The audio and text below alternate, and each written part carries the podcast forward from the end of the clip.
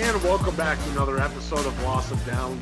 We are your hosts. I am Stephen Weed. He is Walter Lukashenski. Before I toss it over there to Walt, we want you to know this episode is brought to you by TabEase.com, the premier Delta 8 edible on the market. T A B E A S E.com. Make sure to use promo code football for 20% off that order as well as free shipping.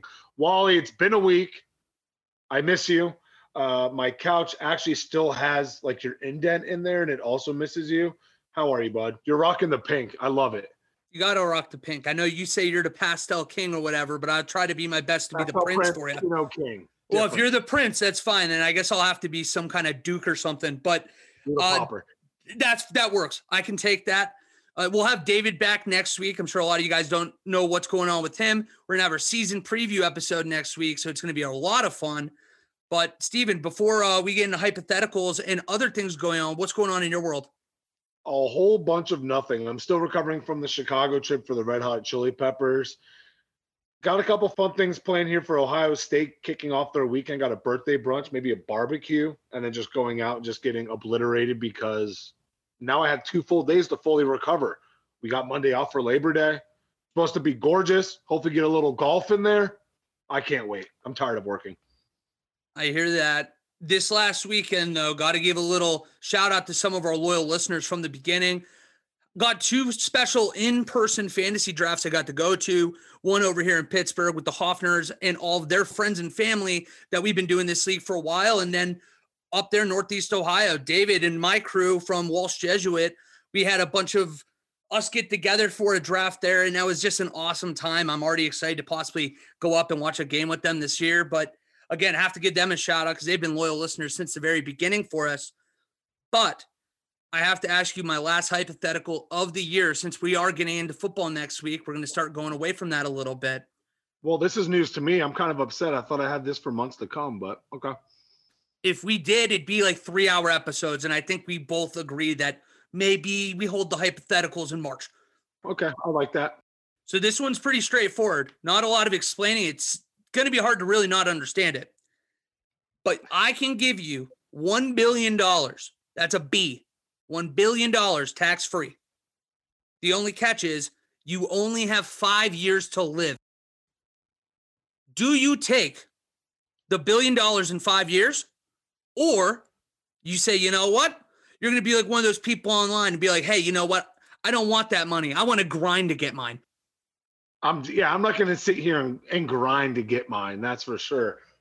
A billion dollars, but you only have five years to live. So that would put me right about 34, 35. Just kind of what my life expectancy was when I was 16 is what I thought is how long I would live. That's tricky. God. Because it's either you sit there and you regret it for however long. And with my luck, I die in four years. And like, wow, I could have just died in three with a billion dollars. But instead I I grinded, was miserable the whole time, and now I'm dead regardless. So with that, you know, fuck it. I'm taking the billion dollars. I'm gonna live the most lavish lifestyle over those five years, put myself in an early grave. How many times have you seen these people hit the lottery? I know it's not a billion dollars, but then they lose it all. And then they're back to working their construction job, being a school teacher, whatever it may be. That's not me. I'm going to spend the full billy and I'm going to die a happy man money doesn't buy happiness, it buys everything else. I really expected to be the one taking your side. So the fact that you're with me, I don't think it's a it's a, even a question for me. I'm taking the money. I'm probably going to be one of those lottery people that within 3 years I'm out of the billion dollars already and I just have two sad years to live. But this way, you get to travel with your teams, you get to do whatever the hell you want, go on vacations wherever you want. It's basically just forfeiting your life up to retirement and then getting five super retirement years. That's all you're doing. So for me, I don't even think it's a doubt. You cash that check tomorrow. I have whatever that be, about 2,000 days left, and I will use every single one of them. All five years, I'm assuming you're going to be paying for Raider season tickets. Yeah. Well, I mean, at this point, if I had a billion dollars, I'm probably sitting next to Mark Davis in the damn owner suite. Do you want to sit next to Mark Davis? He's probably got PF Chang's right there in that building. It's just something to think about. That's true. That is true. I'll be rocking Light a bowl cut next to him. Lighting a cigarette on the Al Davis torch, just sitting there, just enjoying life. I like that. Yeah, that. exactly. I just got to figure out what color jumpsuit I'd be wearing. If I've got the bowl cut and I got to be Mark Davis's buddy, I, I think I got to go with either silver or black, right? If he's got the white one. Well, you, a combination of both. You can have a silver one, you can have a black one. When you have a silver one for your away games, a black one for the home games. See, this is easy. This wasn't even that hard of a hypothetical. Yeah, I don't think I'd make it five years. I think I'd be dead in two. But it, it'd be worth it. It'd be worth it. That's enough of us talking about early graves. We want to kick it over to the NFL stories. Before we do, we want you to know this week's NFL stories are brought to you by Abbey Turner Creative, your one stop shop marketing agency specializing in high end photography, fashion, and more, especially if you're around Wally and I's age where it feels like there's college graduations, weddings, baby pictures, baby showers, wedding showers, bachelor parties, whatever it may be. Feel like they're happening every weekend. The only way to go is abbeyturnerphoto.com, Abbey Turner Creative. You can check her out for yourself again on abbeyturnerphoto.com at A B B E Y Abbey, or you can check it out on Instagram at Sawdad and Sapphire. Again, abbeyturnerphoto.com. Interesting stories this week in the NFL. Not too, too much, but enough to get the juices flowing a little bit. First and foremost, we had Matt Araiza, the punt god, getting cut by the Buffalo Bills after the allegations of him and a couple teammates gang raping a 17 year old while they were in San Diego State last year. Good riddance. Goodbye. You're never going to be in the NFL again, dude. Why did it take Buffalo this long, Wally? I kind of phrased it bad. I know it didn't seem like it was that long, but with the stories coming out about them not knowing, but all of a sudden they knew they weren't reaching out, why did it take Buffalo this long? It's a great question because, like you said, stories are coming out now that the Bills knew about this in the draft process. They were aware of the allegations. He had already confessed to what would be statutory rape. He claimed it was consensual sex at the time. To me, this just shows the state of the NFL. We were so quick, myself, you, the world, to get on Cleveland for what they did with Deshaun Watson. This just shows how desperate teams are to win, that they were willing to take this on a punter. They were willing to take this PR hit. And uh, it's not fun to admit, but had this not come out for a year, had it been two years down the road, the Bills would have stuck with their guy. They would have claimed it was an allegation. They were going to trust due process, all of that. It just, again, I, I get frustrated because we're all just so fast to say this is such a, a Browns thing. And you saw the the memes, Browns guaranteed contract coming out. A lot of these NFL teams are doing it.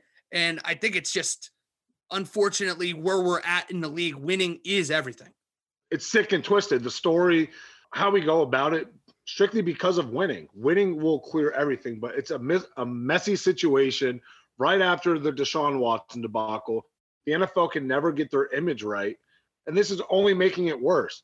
It's a bad look that's never getting better, it seems like. Just right when you think that maybe they have a sliver of getting something right, here's another story that people are dragging their feet on. If it's either in the organization of the Buffalo Bills or the NFL as a whole, nothing can ever look good for the NFL right now. And my God, we can't do anything. They need to do something about it.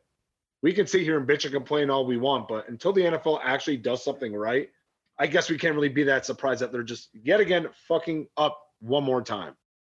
And the last thing I'd add on this, just before we go on, is you go back and look at draft day. There was, I think it was Sam Coach, is how you pronounce it, the punter from Penn State. Wrong. He was drafted before him. There was another punter drafted in the fifth or sixth round as well, where going into the draft, it was Matt Araiza was going to go way higher than everybody. He's the punt god and this just made you wonder how many teams possibly you'd imagine a good amount of them knew that were in the the hunter or the punter sweepstakes in the draft. And the bills understanding that there's not a lot of holes on their team thought hey this might be the guy that can push us over the top in snowy january. You get a 50 yard punt ice a team deep. It can change an entire season for a team. So Eh, yeah, it's a kind of a gross situation all the way around, but I guess we're kind of getting used to it, as sad as that is to say. Brian Robinson is now in stable condition after being shot multiple times Sunday in an attempted carjacking. If you don't know, Brian Robinson is the rookie running back for the Washington Commies. This was hours after being named the starter that this situation happened. Now, luckily, shot kind of went went right in, right out. Didn't hit any tendons, no muscles. He's not going to have any further injuries. He's actually put on Washington's injured reserve list, and they're hoping that a he's not going to rush his way back to being healthy, but they're still optimistic that maybe a week five start, or at least his what's the word I want to look for? His I don't know his his first game in the NFL. There's there's debut. Jesus Christ, yes. Hoping that his week five debut will happen. Obviously, they're not going to be rushing anything. Um, I I have a funny I have a fun side story that I saw over the videos. I don't know if you saw it, but what did you think of the Brian Robinson incident that happened this past weekend? First of all, it was it's scary. Anytime you hear anything like this, it was very lucky. I, I think uh, Garafolo of NFL Network said it best. He's lucky to have lived. First of all, you're anytime you're involved like something like this, you're lucky to have come out with your life. So the fact that there's even more luck associated with this, that his knee is completely fine. He got shot in the ass, which sucks, but if you're going to get shot, that's a good place to find it.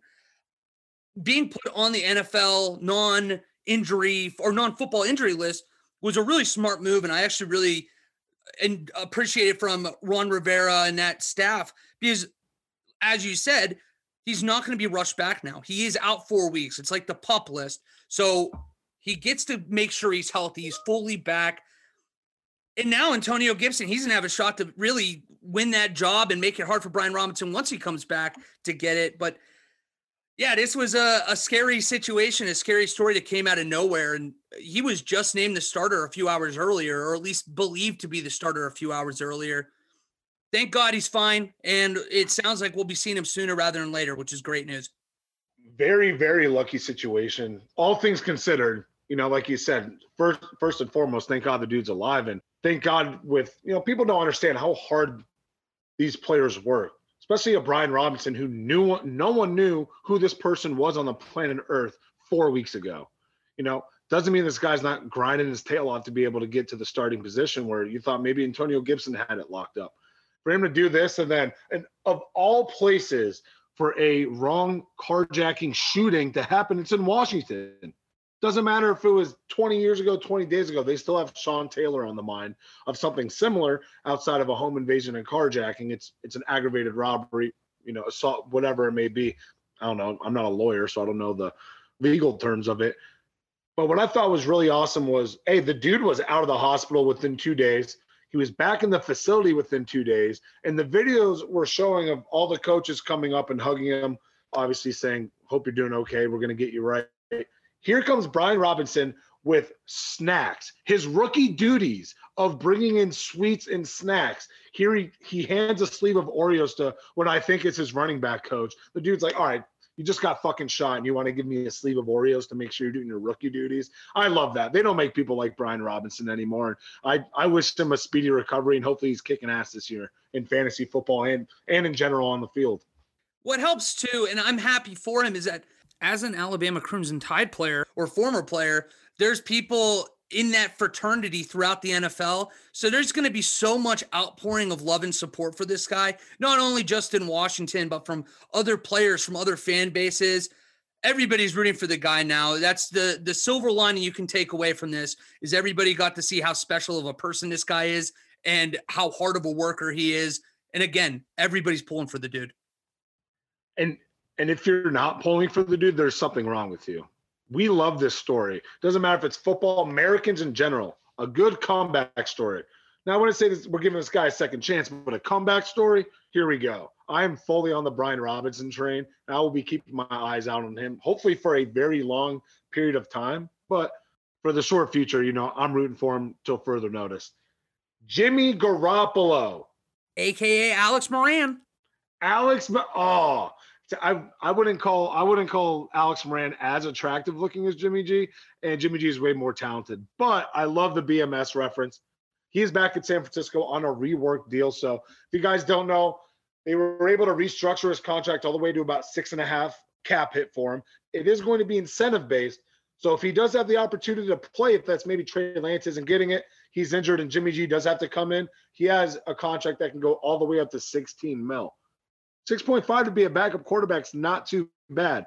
Very awkward situation. Nothing but support and love from Trey Lance and his teammates about how he's controlling the situation because it's not an easy one. And now all of a sudden he kind of finds himself in, in a poor man's Tom Brady situation that he was on the other side of a few years ago. Do you think it's smart for San Fran to keep Jimmy G on this roster, or what do you think about the move overall? It's weird. I got to give San Francisco credit. They had the balls to go up to a guy and ask him to take a $20 million discount. I mean, they basically played the hypothetical game, but in reverse for Jimmy G. Like, do you want to play for a champion? Sit on the bench. We'll try to get you moved by October with, an, with an incentive laden contract. But this was a great move for San Francisco. They freed up $20 million in cap space immediately. Yeah, you're right. The incentives can get him up close to 16 million, but his base salary was 24.2 going into this. This is a great move for them. They have now a backup that sounds like has a great relationship with their young quarterback in Trey Lance. Trey Lance loves having this guy back. And again, he's a better man than me. He is not yeah. he has not been a distraction this offseason where it would be very easy to say, I want to go somewhere that wants me to play. And instead, he has sat back, understand understanding that Trey Lance is the future, that he is the quarterback in San Francisco going forward, and took a $20 million pay cut to do it. I again, much better man than me. It makes me also root for Jimmy Garoppolo wherever he ends up. Would you rather have a $6.5 million contract or get traded to the Detroit Lions? The thing that sucks too is he's in California. It's 6.5 million and you're paying the California state tax. I mean, you're not getting six and a half million. So go play for Detroit, where there's all of a sudden there's a lot of optimism, and you'd immediately get that. You imagine starting job over Jared Goff. I think I would rather take the Detroit job if I'm Jimmy G. Oh, but you know he's grown accustomed to a certain lifestyle, uh, money wise, and and you know just living out in California. I don't know if he could do it. I'm surprised that he took the pay cut. I don't know if he would go all the way out there. What about what about if he got traded to Cleveland? Would you rather have the 6.5 and sit in San Fran or go play in, in Cleveland? Again, if you're playing, Cleveland and Detroit are both kind of jobs right now that are you know you you can talk yourself into with the team being a winner. Cleveland's a little trickier because he'd be again a backup by the end of the year. So you would get the incentives for playing. Is that worth sitting behind Deshaun Watson? I don't know. That's a hard one. That is all that we have for the NFL stories. We're quick and easy, straight and to the point. That's how we do it here on the podcast. Now, we're going to send us right into the 911 rapid fire. We're going to start it off with Wally taking a victory lap on David and I, even though David's not here. But Geno Smith wins the starting quarterback job in Seattle, Wally. This is the first of many battles this year because Drew Lock will play. Geno is just the first man up. But I've been saying it from the beginning. Geno protects the ball. Drew Lock doesn't. Geno's the better guy for them if they're actually trying to win. Chauncey Gardner Johnson got traded to Philadelphia. Howie making another move in exchange for a couple late round picks. Brought a couple safeties in there in, in New Orleans, so they feel good. What do you make of this move for Philadelphia? I'm just still trying to wrap my head around what the hype is with CJ. Career, he's allowed 62% completion percentage. I want to say it was like 67 last year against them, but he's only allowed five touchdowns. He was on a loaded defense in his first three years there in New Orleans, so obviously that's going to help. But this is where I like it. He's going to a similar, if not better, situation in Philadelphia. You have you already have Darius Slay and James Bradberry in that secondary. You have a front seven with Brandon Graham. You got Fletcher Cox. You got Hargrave. You have Haason Reddick, and then you add the rookie Jordan Davis. This is a loaded defense that, yeah, you know what? We're going to stick you on our third best receiver or their third best receiver. Even though he's allowing a pretty solid completion percentage, I think it's a good pickup with the Eagles. Laviska Shenault traded from the Jacksonville Jaguars to the Carolina Panthers this past week for a sixth and seventh round pick. Baker got a little bit new toy. What do you think of it? I think that at least for their sake, it's it's a low risk, high reward scenario. But I think more importantly, if I'm a Jaguars fan, you look at this, that 2020 draft class was all time bad. CJ Henderson not on the team, ninth overall pick. K'Lavon Chaisson, the edge out of LSU, only has two sacks still on the team. And now you get rid of Shenault. Makes you just feel like the Jacksonville Jaguars have no direction over the last few years since that AFC championship game. Last thing to say, if the Panthers are gonna fuck up the Browns, like Baker Mayfield says, the Thurs keep pounding. This could help. Giants trade Kenny Golladay, but his dead cap and contract made it almost impossible to move him. David Gettleman's final gift. What do you make of this move or lack thereof? 21 mil a cap hit, 31 mil in in dead cap hit. You got to bite the bullet. Get rid of this guy. Since day one, he's not wanted to be a part of this organization. Which, by the way, Kenny Golladay. Did you not watch the last decade of football and realize how bad the New York Giants are? Let alone Dave Gettleman himself. Why are you so surprised that you go here and you fucking hate it? Yeah, they're bad. And guess what? We all saw you not run block in a preseason game against the Jets. You practice like you play. If you're not doing it in the preseason, why am I going to trust you during the season? Get this fucking dude out of here. David Gettleman and him taking Uber to the airport. Go fucking fly somewhere together. Oh, Wally, I've been waiting for this. Alex Leatherwood, released by your Vegas Raiders, because the man is straight poo poo. But it's okay. He got picked up by the Chicago Bears, which I love. Any parting words for for your lover, Alex Leatherwood? Go Bears. I'm on. I'm officially on the no. train.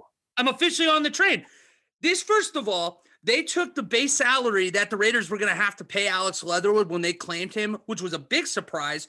But on top of that, now I get to actually root for him to hurt you a little bit too after you've hurt me this last month. This is perfect. And you know what?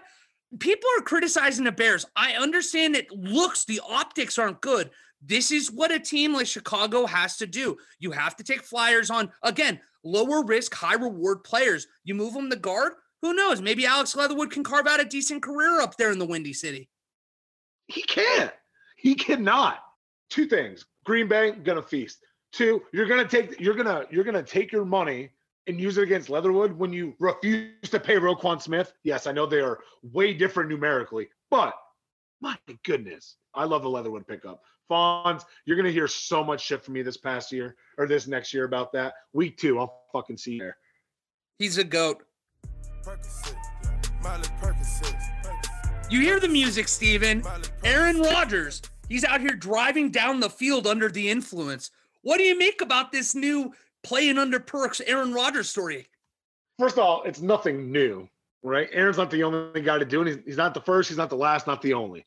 I think I would hate it more if it was a quarterback I didn't like, but since it's my own quarterback, I kind of like it of just bridging the gap of the media and what the NFL players are actually like, right? Sorry, my quarterback fucks, right? Sorry, my quarterback parties and likes to pop a perk or two to have a 21 point comeback against the aforementioned Chicago Bears. I know that was one story, but yeah, you know what? It is kind of shitty that NFL players play on Molly and Percocet. Oh, sorry, just Percocet. You got you got the song stuck in my head.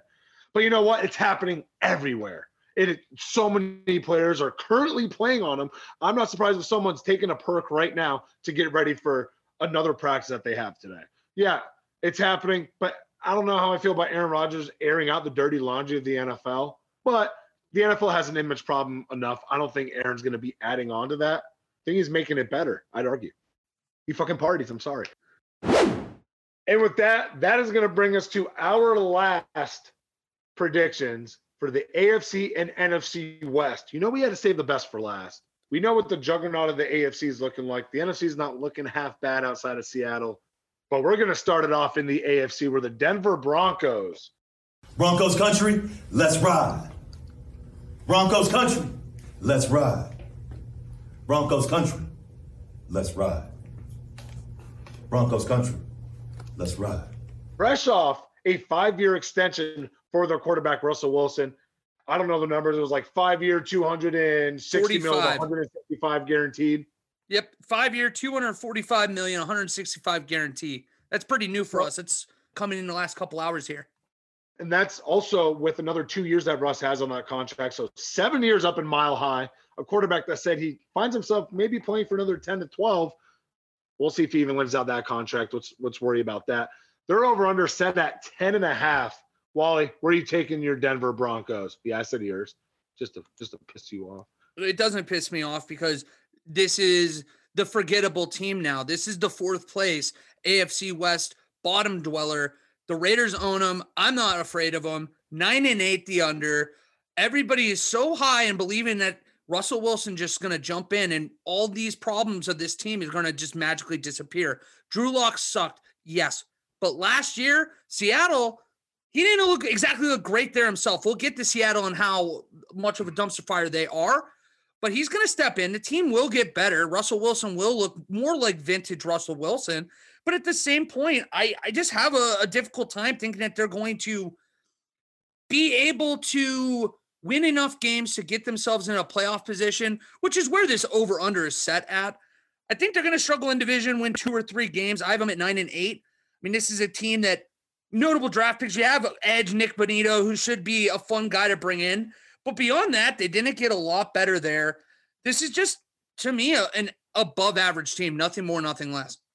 I think Russell will take them a little bit notch over. I know how I know you're standing on Russ, and I'm kind of like one foot in, one foot out on that standing. But the over 10 and a half, I'm taking the over. I have them winning 11 games. Easily could be 10, easily could be nine, easily could be six. Like you said, we don't know how much Russ is actually going to impact this team, but he's impacting the most important position right? What we've all been knocking Drew Lock on is he can't get get the ball to anybody. Now there's a lot of unproven receivers on this roster, not a single Pro Bowler on this skilled position or in the skill position on this offensive roster outside of Melvin Gordon, who hasn't been in the Pro Bowl for three years. He went twice in the, in Los Angeles. So take that with a grain of salt. A lot of unproven position players in here. Doesn't mean that I don't think Russ is going to shine. I like the addition of Randy Gregory on that defense. You're going to have Bradley Chubb back. We already saw him pop in Zeke Elliott here in practice. That secondary with Justin Simmons and, and Pat Surtain Jr., PS2, there we go. I like them a lot, but you're in this division. My two questions for you I think that we'll at least get an idea of where we stand. Russell Wilson, in this division this year, where do you rank him in quarterbacks? Third or fourth? Because I feel like he's got to be third or fourth. If we're going, if we're going based off last year, I'm going to go with fourth. But if we're going out like throughout the career, I'm going to give him, I'm going to give him third. And that's fine. I was just okay, if we're saying third, and then in this division you have six games against the Raiders, against the Chiefs, against the Chargers. How many are you going to have them win? Because I think that was where I have them hitting the under. I think they're going to win two games in division, probably split with the Raiders, potentially split with the Charger. I think they've lost 180 straight games to the Chiefs. Pat Mahomes has never lost to the Broncos since he's been since he's become the starting quarterback. I have not to be ahead of myself here with all the rest of the teams. I have them all going three and three. That is a bloodbath, and I think I could see them all splitting with each other, just because of how intense it's going to be. It also depends when the matchups are going to be too. You know, if they're going to be a little bit later in the season, then yeah, it's going to be a little, little bit trickier. But from week 13 on, they have Baltimore, Kansas City, twice in Arizona. It's rough, but I'm I'm confident just strictly because I like I like Russ, and I think that adding that component is going to change that team because that was that was a slightly below 500 team last year. Horrific quarterback play. You change that a little bit, missing a couple pieces. Yeah, I like them, and I like them. When, I like them slightly hitting the over, but I'm not going to be surprised if they lose with if they lose this by just winning 10 games. This is what makes the over unders hard in the AFC West. If you have them at three and three in division to hit the over, they have to go eight and three outside of it. And I just don't think they're that deep. Well, you got to look at their schedule too. You got Seattle, Houston, open it up. Okay. Uh, All right, you got to toss up against. You got to toss up against the Colts. You got the Jets and the Jags sprinkled in there. You have Tennessee. Are you really high in Tennessee? You got Carolina. How are we feeling about Carolina? Then the then 13 to 18 is just a brutal stretch like I said, of Baltimore, Kansas City, Arizona, Rams, Chiefs again, and then the Chargers. That's going to be a tough stretch. But if they're going to start the start the season off strong, then yeah, I think it's going to be it's going to be easier for them to hit it. Obviously, I mean that's stupid of me to say, but if they get ahead in the wins before this stretch, I think they're going to be set up nicely. Broncos play 17 games; they don't play 18 this year. That's all I'm saying. What do you mean? What do you mean? What do I mean? There's no playoffs for Denver. They can lick my taint. I don't have them going to the playoffs. But you have them over a 10 and a half and you have them missing the playoffs? Yes, the fucking AFC West. You have them with 11 outrageous. wins, missing a wild card. Just continue. Just continue. If you realize all four AFC West teams can make the playoffs though. Like yes, that's that, possible. Yeah. You know what? Actually actually every every division has the opportunity to send every single uh but I'm saying if you have 11 wins and missing the playoffs, that means that there's got to be at the very least an 11 and 6 non AFC West team that you have ahead of them. Is that true? Yeah. Wow. I'm excited. Next week, again, we're doing our actual here are division winners, here are playoffs, blah, blah, blah, our award winners. I'm excited to hear you who you have ahead of Denver. But let's go into the Chargers now. They also have an over under set at 10 and a half, which is to me a little surprising. I thought it would be higher. Before we get into crazy detail about them, is this the year that Brandon Staley is going to dial back the aggressiveness? No, he's a defensive guy. We even heard like in interviews in the midseason if he was ever going to change. It's like, no, this is how I coach, and I I want my identity to be represented by the team of just being able to go for it, and I love it. You know, it was really stupid when Harbaugh and uh, and Lamar were doing it every single fourth down, but now we're going to kind of second guess Brandon Staley. Yes, I know there's a couple of losses that solely land on his lap because of those fourth downs, but I like it. Got them at the over. I have them winning 11 games if you can see the trend here, every I have basically every AFC West team hitting that 10 to 11 wins. Best defense in the division on paper, at least. You know, they still haven't played together. You got Khalil Mack, you had J.C. Jackson that they added, of course. They also added Kyle Van Noy, Sebastian Joseph to to that defense. Some nice veterans. Hopefully, they can help with that horrible run defense that was giving up north of 200 yards per game on the ground. But you hit the nail on the head. How are the fourth down conversions going in their favor this year? As a big component is I like those teams that those one possession losses that teams have. They usually even up over the next couple years. I'm expecting those fourth down calls to kind of even up going into this year, and the Chargers to take a ginormous step. Justin Herbert in year three, we already know what he can do. I'm excited to see what he can do this year, and I'm running it back. Justin Herbert MVP, lock it in. It's very possible. It's very possible that he ends up winning the MVP. I mean, they're going to this year if they avoid the injuries, and it always seems like it's something with the Chargers, they're world beaters on their 53 man roster going into seasons, and whether it be injuries or whether it be going for it on fourth down a million times and costing yourself a playoff spot like they did last year, this is the year they're going to live up to that San Diego Superchargers, that Chris Berman sound, because the super is the key word there because this is a team that could be a Super Bowl team. I love this offense. The offensive line is uh, going to be one of the better in the entire league again. That center to left tackle, you have Corey Linsley, you have Rashawn Slater, and they're both glowing over their first round pick this year. Zion Johnson out of Boston College. It sounds like he's going to be a day one impact starter, a lot like Quenton Nelson was with the Colts a few years back. Love the offense. Again, avoid injuries. There's not a hole there. Defense, the only thing that scares me is getting rid of Uchenna Nwosu and Kyzir White. It's tough. I mean, that's the the middle of the defense is going to at least be something that teams are going to try to target and try to isolate. Good secondary, amazing front four. That's the only part that I can see being a natural Achilles heel outside of injuries. Your Vegas Raiders are third up here on the block. The over under set at eight and a half, which I kind of see as disrespectful. Your team, you go up first, Wally. You taking the over to the under on the Raiders win total this year? Should have mentioned it before. Chargers, I had to over. They're 12 and 5. Also have the Raiders over. They're 11 and 6. Uh, I was like you. I thought it was disrespectful at first, but my Homer brain, I think, is probably overselling this a little just because everything is going to hinge on the offensive line this year. Let me just go through these names for you. Outside of left tackle, Colton Miller, who's a very stable left tackle. You have John Simpson, 2024th round pick, who's going to be slotted in at guard. Andre James, who, meh, a lot of teams really weren't even excited about him when he hit free agency a few years ago. Lester Cotton, senior at right guard, and Jermaine Oluwamina. I think I'm pronouncing that right. Alua Mooner. I can never do that because that was the incumbent Alex Leatherwood's position. And now all of a sudden it's gone. The only hope there is that rookie tackle Tyler Munford out of Ohio State is going to be able to slide in and actually play and look good. That scares me. That offense line is such a glaring weakness. It's one of the worst in football, let alone this division. God, you need guys like Zamir White, Zeus, to step up and look good right away at running back.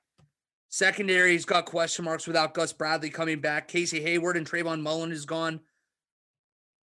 I have over, but I can understand why people are worried that this is going to be the team that just doesn't live up to the hype. Yeah, and I'm I'm also taking the over on this team. I have them at 10 wins. and Vegas has the opportunity of being the best offense in the division. And this was a top this was a top six passing offense last year. They have they have the ability to be a top five offense, period, in the NFL with the weapons that they have. But like you said, you have the O line question mark. But on the defensive side, you add Chandler Jones with Mad Max. Still have a lot of questions on that secondary, which you've you've heard me talk about all offseason. Give me Rock Ya-Sin. Let's go. And you're going up you're going up against some good some good lines as well to, to kind of combat Chandler Jones and Mad Max. You have Kansas City that allowed the third least sacks last year in 28, and the Chargers who were tied for sixth and the lowest at 31. But man, oh man, Broncos and the Raiders tied at allowing the 11th most sacks last year. It's going to be a battle of the lines in the in the AFC West, and I like this a lot. I have the Raiders going. You, you add Davante. I was going to wonder Davante, when he was going to come up. What I, I don't want to talk about it. Okay, it still hurts. You add Davante, who's going to take more eyes off of Hunter Renfrow, who's going to take more eyes off of off your boy if he ever wants to not be injured here. I don't know. I don't know why the fuck I'm blanking on your tight end's name right now. Darren Waller. You, you did Darren Waller too. You have like a like a mental block with Darren Waller for some reason. Yeah, because I thought he was going to be on the Packers and they won't trade for him. So now now he's dead to me. You have Josh Jacobs and you and you have that rookie that you're really high on. Again, it's going to come down to I think both of your lines on the offensive defensive side of the ball, and I'm going to take them with the over. I appreciate that. Hopefully, uh, if he gets time, if he gets time, that offense with Derek Carr at the helm is finally going to look like the Corvette it's been built to be all year. Kansas City's had that Corvette. It's more of a Maserati the last few years. Over under again, theme in the AFC West outside of my unfortunate Las Vegas Raiders, 10 and a half. Again, felt low to me. All Patrick Mahomes has done in his career is go 12 and 4, 11 and 3, 14 and 1, and 12 and 5 as a starter. Why do I have to believe this is the year that they're going to fall short of 10 and a half wins, Stephen? Well, while you were dogging me, I had everyone split in the division. It's going to be a bloodbath within the division, let alone the whole conference. So I think that's why and people are starting to take notice. Maybe a little bit of a dip halfway through the season last year. But I have Kansas City hitting the over. Yes, I know they lost Tyreek Hill and the transcendent receiver in Byron Pringle and key piece in defense of the Honey Badger. But Mahomes got some new toys and Juju Smith. He's got uh, Marquez Valdes-Scantling and a lot of hype coming out of – not only Sky Moore, but Isaiah Pacheco there in the backfield of being the two running back, potentially the starter by halfway through the year. The production looks like it can be easily replaced with just those first two guys that I listed off, but collectively, all four of them, it for sure can be replaced. And it's not going to be duplicated as pretty as what Tyreek Hill was going to do, but there's going to be a lot. And don't forget, Travis Kelce's still there, if you guys remember him, the guy who, who might be going down as the best tight end ever in NFL history. That's an argument for a completely different day. It's hard for me to bet against Pat Mahomes, but don't worry, I'm not turning over a new leaf. I'm sure I'll hop back on the Chiefs hate train here by halfway through the season. But as of right now, I'm taking the Chiefs over. I am too. And if you can do math, you understand I'm making them my division champs. They are 13 and 4 for me. I can't undersell Mahomes like many want to do. Uh, before I get into a couple notes I want to have here, I saw a crazy little piece of information yesterday. First of all, it's Isaiah Pacheco. Is that how you pronounce it? Hell if I know. I'm I'm free. I'm free balling right now. Perfect. He's only a month younger than Clyde Edwards-Helaire, which is just kind of baffling considering the fact that he's been in the league for it feels like a million years already. But anyways, going to the rookies on the defensive side of the ball that the Chiefs added, Trent McDuffie and George Karlaftis, I think are going to be day one impactful starters. George Karlaftis is going to be one of those guys that maybe not TJ Watt or JJ Watt skill level, but they're the kind of guys that you're going to wonder how the hell did they fall until midway through the first round for him? It was late first round before he went. I think he's going to be not only good in uh, the run game, which is kind of not normal anymore for these elite edges. They kind of sell out on the pass. He's well rounded. And then Trent McDuffie, yeah, you lose Tyrann Mathieu. Yeah, you lose Charvarius Ward, but you bring in a guy that is expected to be another day one impactful starter. Like I said, this might be the team or might be the year that the Chiefs are almost going to take a Packer approach and say our defense is going to be something that is going to push us over the top in the AFC West. It won't just be Patrick Mahomes in this offense and the weapons they added that you mentioned before. We flip from the AFC to the NFC. Let's just rip this band aid off. I wouldn't even call it a band aid. The Seattle Seahawks have set their over under to five and a half. As you can tell, it's very laughable, at least on my end. Wally, where do you have Pete Carroll in the in the Hawks? Go Hawks! Ending this year. I have the under. I have them at four and thirteen. This team is terrible. Hawks country, let's fly. Ooh, I like that. That's terrible. That's it's really bad, but I enjoyed that. Fucking miserable. I This needed team- to. It popped up in my head. I had to cut you off for it. No, no, please. I, if you ever have something that bad, I expect you to cut me off. That was worth it. But this team is only interesting because we decided to make it interesting by arguing Geno Smith versus Drew Lock. That's the only reason that there's any appeal here. It's going to be probably flipping back and forth between the two because Pete Carroll's going to try his best to at least put a winning product out there. And there's just not the quarterback in that locker room that can do it. I know I'm high on Geno Smith. When I say high, I mean I'm higher on him than Drew Lock. Though I gotta at least throw a positive. If I'm gonna throw all this negative, like you lose Russell Wilson, Car- or Chris Carson's retired due to me- medical issues, Duane Brown leaves, Bobby Wagner's gone. I have to give him something to be happy about. If only to have a joke on Russell Wilson, this draft class was the first time I've loved the Seattle draft class in forever. They focused on the offensive line. For one, They brought in Charles Cross of Mississippi State. They brought in Abraham Lucas of Washington State. And then you have another two key pieces coming in in Boye Mafe, the outside linebacker from Minnesota, everybody was in love with. And then Kenneth Walker III. Yeah, he took a lot of hits in college, but he's the kind of back that can at least give your fans a reason to watch for the next three years while this team is going to be winning three, four, five games. under, under, under, under, under. This team is going to be bad. I this team is going to be rough to watch. I have them going one and five in the division. I have them winning three games overall. Only and one of those is beating the Rams week 18 because they've already locked up the division and potentially the number one spot. But you know, you know, a game at home at least. NFC South, Chargers, Broncos, six division games. There's 12, there's 10 to 12 losses right there. Pete Carroll's last season is going to be a bad one. I don't know how you're going to get it to your. Do You have a nice receiving core. How are you going to get it to him? Don't have a line. You have an unproven line at that. I don't know. Maybe Charles Cross and Abraham Lucas are the answer. Maybe you got two Alex Leatherwoods. You don't know. Yeah, I, yeah, I got to throw the jabs at it. I know you're a big Raiders Brown or Bears guy now. I just hard. I just don't I just don't see this team being good, being able to put string drives together, let alone wins together. Th- this is going to be rough. Seattle's going to realize how bad it is without actually having Russell Wilson at their quarterback, and like it's going to be like when Russ was hurt or when Aaron's hurt or any good quarterbacks hurt. Wow, this team's actually really bad. I didn't realize how important the quarterback position was until we had to play with a backup. Pete Carroll, have fun, man. San Francisco over and under set at nine and a half. As you know, you have Jimmy G there and the and the second year starter in Trey Lance, or first year starter, second year player in Trey Lance taking over. Nine and a half. What are you taking on this, Walter? I'm taking you over. I love this team for a few years now.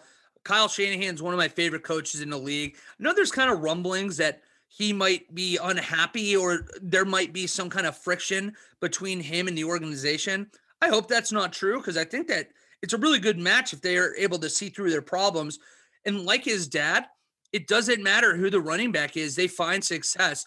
This comes on the heels of Trey Sermon got waived yesterday, which was stunning and a little disappointing as a Buckeye fan. But if you move beyond the Buckeye part of that, it shouldn't be surprising because a lot like his dad, the undrafted guys, the late round draft picks are the guys that actually come through and play well in this system. You have Jeff Wilson Jr., undrafted, who's going to basically take that number two role. And you have Elijah Mitchell, who, as a sixth rounder last year, beat out Trey Sermon with Trey Lance, hopefully being able to, to grow in this offense this year. I think there's no reason to believe that this team can't win the NFC West and make a push to even get back to an NFC title game. I have over at 11 and 6, and I feel pretty confident about that. We are on opposite sides of the spectrum. I'm I am taking their over. I have the, and I have them being a 10 win team, but I'm really not that confident in the pick because some of these are toss up games simply because we don't know what the offense with Trey Lance running the ship is going to look like. After their week 10 bye, they have the Chargers, Arizona twice, a team that they've been three and three over the past three years with. New Orleans, we'll see what they look like. Miami, Tampa Bay, Seattle, Washington, and then the Raiders. That's how you're going to finish this team out. What I am confident in is I believe in Kyle Shanahan and what he's able to do. He was able to make Jimmy G the quarterback that we use the quarterback win record with. Yeah, well, look how many wins he has. Yeah, it's fucking Kyle Shanahan that's causing this. Let's be real here. Look how look at what happened to Atlanta once he left. Where's Matt Ryan? Where's Julio? Oh, they gone. They cannot run an offense without Kyle Shanahan. I believe in him more than anything. Trey Lance, I think is going to make a pretty positive step, but we're still in that. We are where we were a year ago. We don't have enough tape on Trey Lance to to make an actual assessment of what we believe San Fran and that offense is going to be capable of. But I do believe in Kyle Shanahan. I will take the over on this, Walter. I have a question for you before we go on to uh, other teams at NFC West here. Deebo Samuel, he got his three year extension after what an offseason for wide receivers. He was the last domino to fall.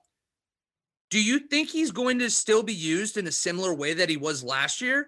Or do you think that part of the agreement of him signing back is that there's an understanding that he will not be used the same way or at least won't be happy about it?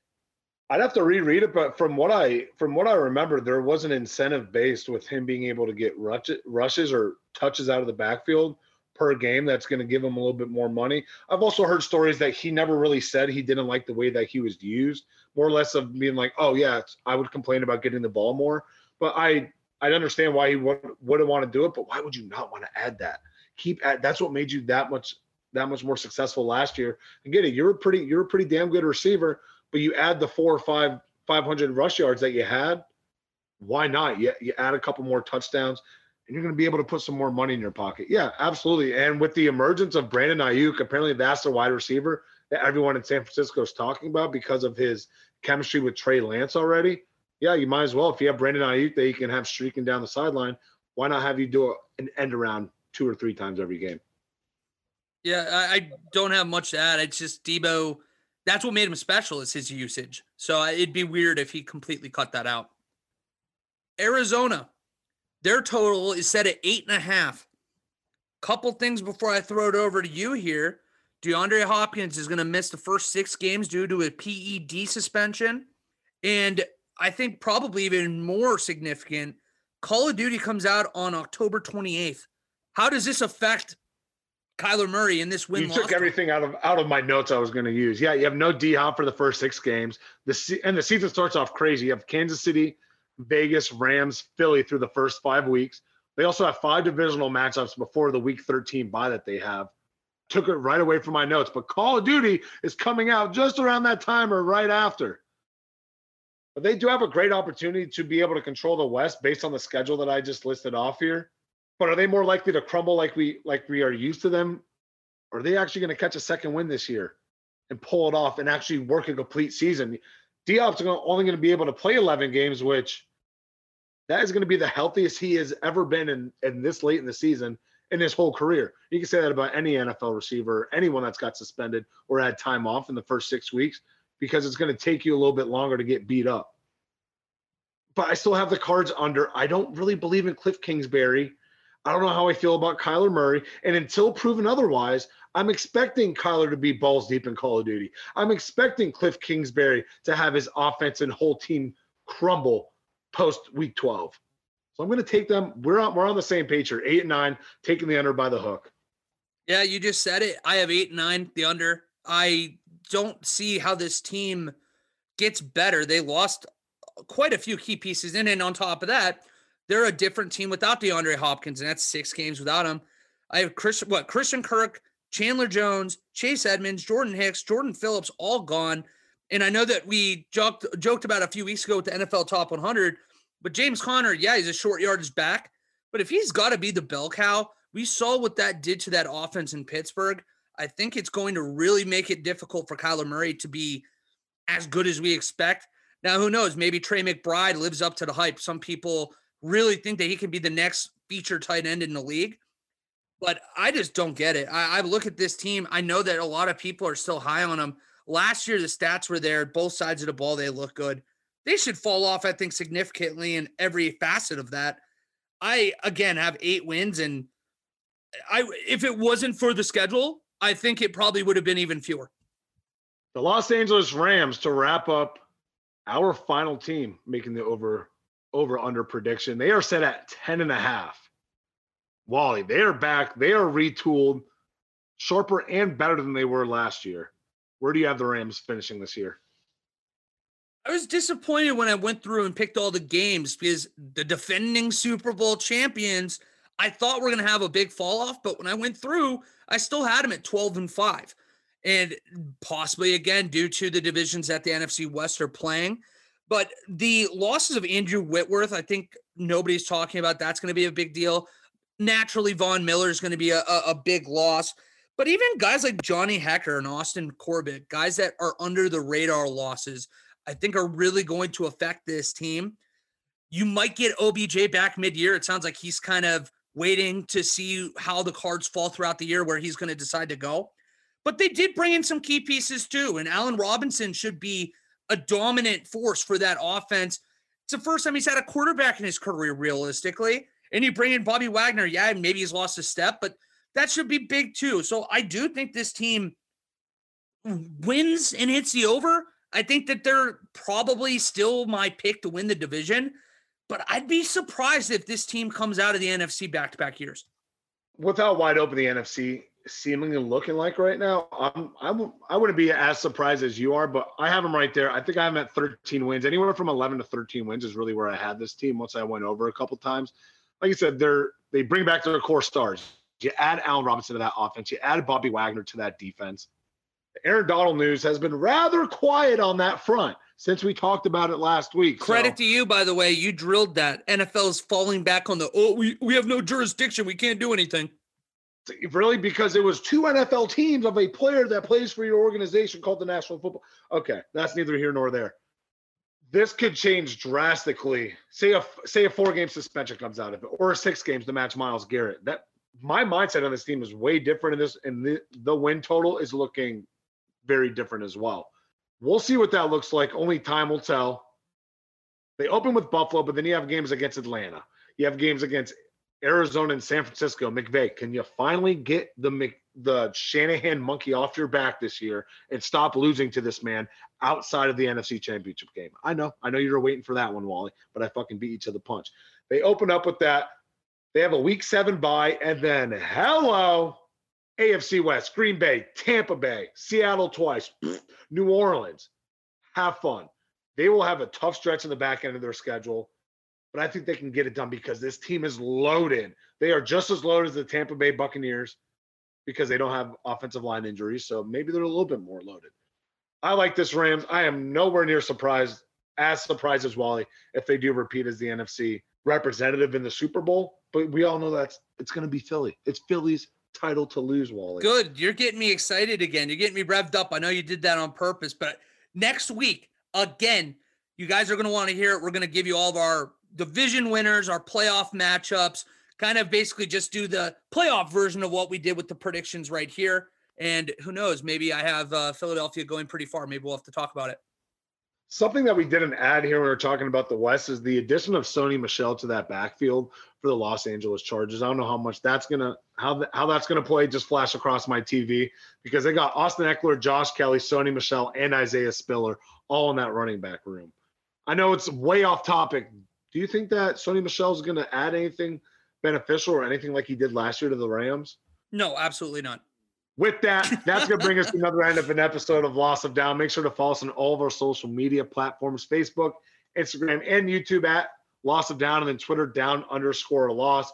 I have no keynote numbers for you because I have been dry and cold since I spoke about it on this podcast. Big surprise. That's how gambling works. And Wally is actually the reason I totally forgot about that. Yeah. But I have not I have not stopped seeing the number five since you said that was your lucky number. I told you. Shout out to our sponsors. We got tabbies.com. Use promo code football for 20% off that order as well as free shipping. And Abbey Turner Creative at abbeyturnerphoto.com. Saw Dad and Sapphire at her Instagram. Molly, do you have any parting words for the listeners this week? College football is back. Starts tonight. Backyard brawl. And then Saturday night, Ohio State, Notre Dame. I couldn't be happier. We're officially there.